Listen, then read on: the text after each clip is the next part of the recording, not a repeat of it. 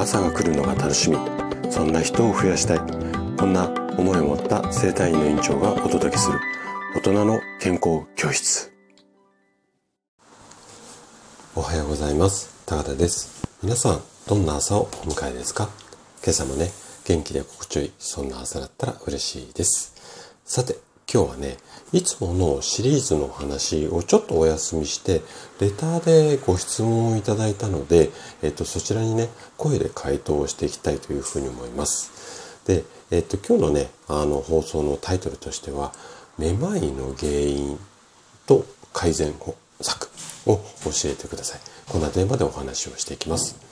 あの、毎週水曜日に行っているライブ配信で、先日ね、めまいの原因とか、あと対処法についていろいろとお話をさせていただいて、で、その放送を聞いたリスナーさんからレターでね、ご質問をいただきました。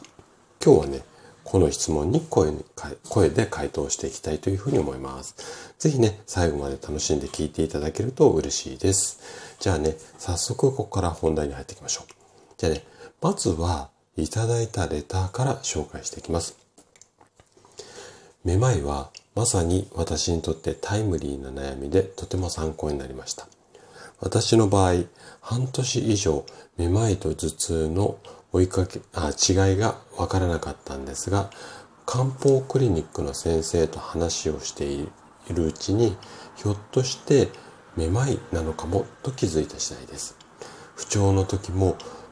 不調の時は耳もぼわーっとした感じで横になっている時は大丈夫なんですが立っている時がダメです。生理周期や疲労が関係しているような気もします。耳がぼわーっとなった時あくびをすると一時的に改善しますが根本的に改善する方法はありませんか ?50 歳主婦ですっていうまあこんなご質問ですね。はい。で、ご質問ありがとうございました。で、今回の内容に関してはね、あの、申し訳ないんですが、原因の特定がね、かなりこう難しいです。というのも、そのね、耳のボワーという感じ？で、そのボワーという表現も人それぞれボワっていう感じあるじゃないですか。なので、文章からこう読み解くのっのこの症状の感じって、なかなかね、こういうこう、なんていうのかな、こんなイメージ、こんな感じとかっていうような表現だと、なんか症状とか体の状態をイメージするのって本当に難しいんですよ。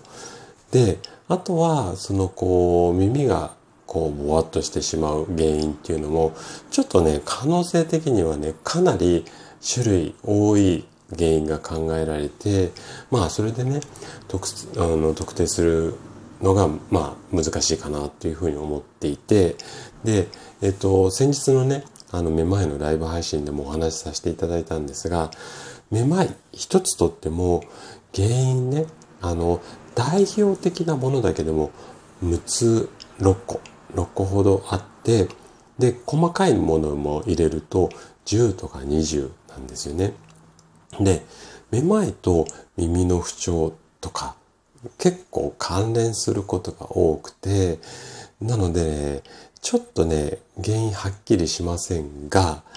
それだと、あのお答えにならないので、いただいた情報の中から、私の、まあ、これまでのね、臨床経験をもとに、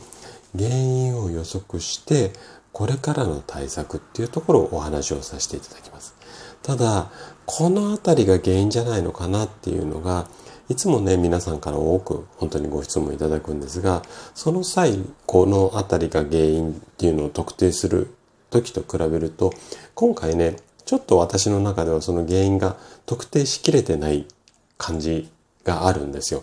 なので、もしかしたら今回の症状に当てはまらない回答になってしまうかもしれません。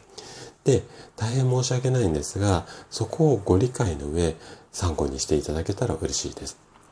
で、あのね、今もね、あの、レターですごくいろいろなご質問をいただいてて、あの、まあ、こうやって声でお答えをしたりだとか、あとはね、もうレターにそのまま返信する感じでテキストベースでお答えするケースも多いんですが、やはり、ポポンと質問を投げられてお答えするだけだと、どうしてもね、やっぱり、なんていうのかな、通り一辺倒っていうか、うん、突っ込んだところまでお答えしづらい部分が多いんですよ。なので、あの、今後なんですけども、例えば、そのメンバーシップの中では、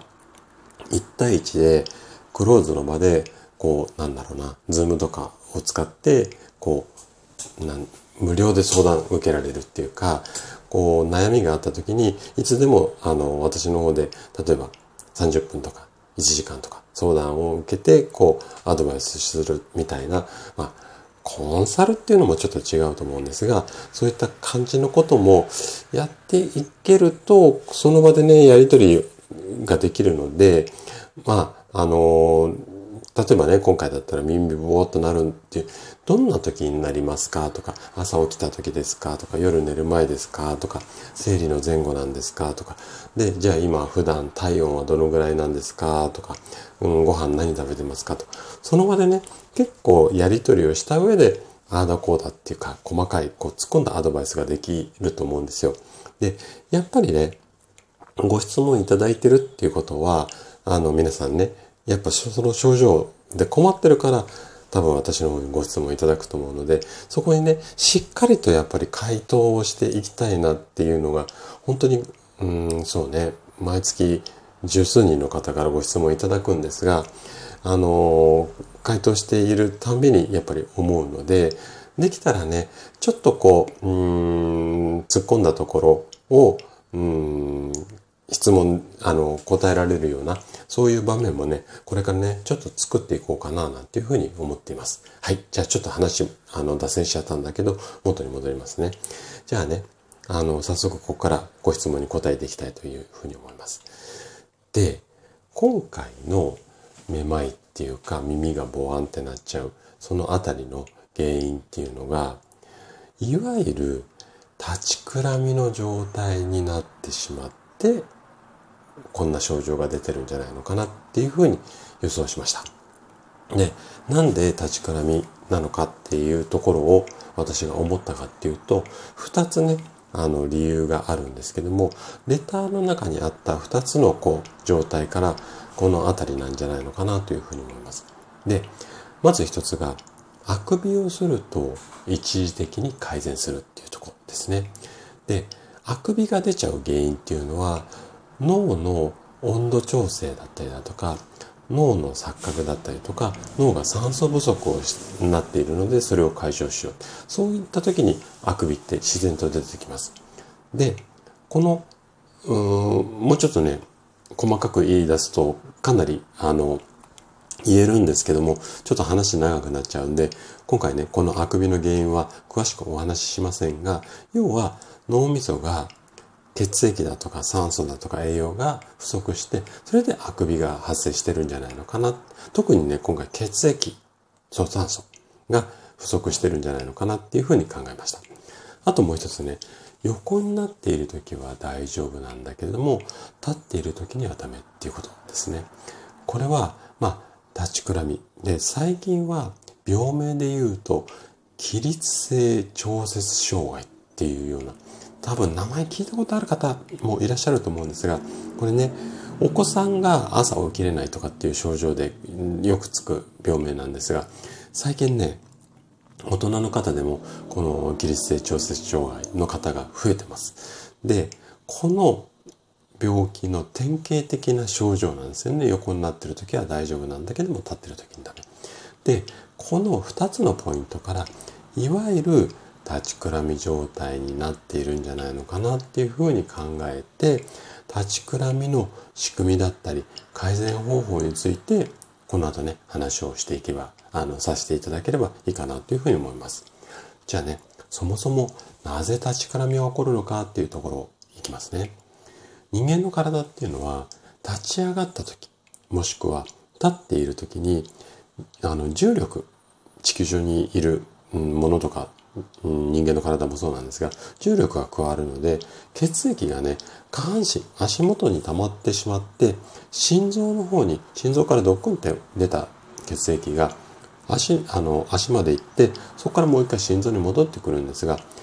行ったっきり帰ってこないで戻る血液の量っていうのが少なくなってしまうんですね。で、この結果血圧が低下してしま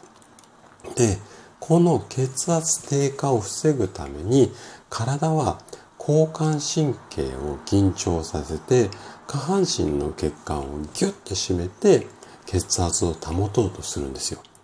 で、こういう自然の流れがあるので脳への血液循環っていうのがキープできて立ってても座ってても普通に動けるんですね。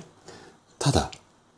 自律神経の働きっていうのがバランスがね低下してしまうとこういった仕組みがうまく動かないで血圧が低下して脳みそに対する血流が減少してしまう。このために立ちくらみっていうのが現れるんですね。じゃあ自律神経と立ちくらみってどうやって関係してくるのっていうところを次に話したいんですが人間の体っていうのは活動している日中っていうのは交感神経が優位になって心臓の動きをまあしっかり動かしてうん心と体を活発にする。要は日中は動きやすくなってますよ。反対に夕方になるとだんだん副交感神経が優位になってリラックスモードになって心臓も落ち着いてきて体はこう、うん、力が抜けてってお休みモードに入っていくっていう。まあ、ここまではね、なんとなくイメージ湧くと思うんですが、でね、立ちくらみっていうのは、普通にたまにね、起こるぐらいだったらいいんですけれども、体が急に動いた時の反動だからね、そういった時っていうのは気にすることないんですよ。ただ、例えば、週に2、3回とか、毎朝立った時とか、うん、いう感じで、あの、立ちくらみが起こったりだとか、あとはもう、立ちくらみ起こってしまって気持ち悪くなってしゃがんだりとか目の前がこうチカチカとか暗くなったりとかってする場合っていうのは自律神経が大きく乱れていたりだとかあとはこの立ちくらみの症状の裏に病気が隠れてる可能性があるんですね。じゃあどんな病気が立ちくらみと関連あるのかっていうと例えば脳心臓に関係するいわゆる動脈硬化血液の流れが悪くなったような病気ですよね。あとは熱中症みたいなところだとかあと糖尿病とかねパーキンソン病これ高齢者の場合だけなんですがこういった病気の可能性が高いんですね。じゃあこの辺り立ちくらみをどういうふうに予防していくのかっていうところを最後にお話ししていきたいというふうに思います。で今の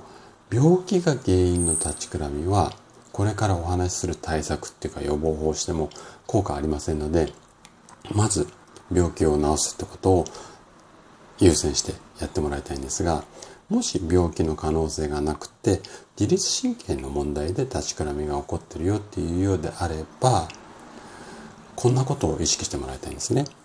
まず一つ目が規則正しい生活リズムを作って自律神経のバランスを整える。で、二つ目が、なるべく日常の中で運動をして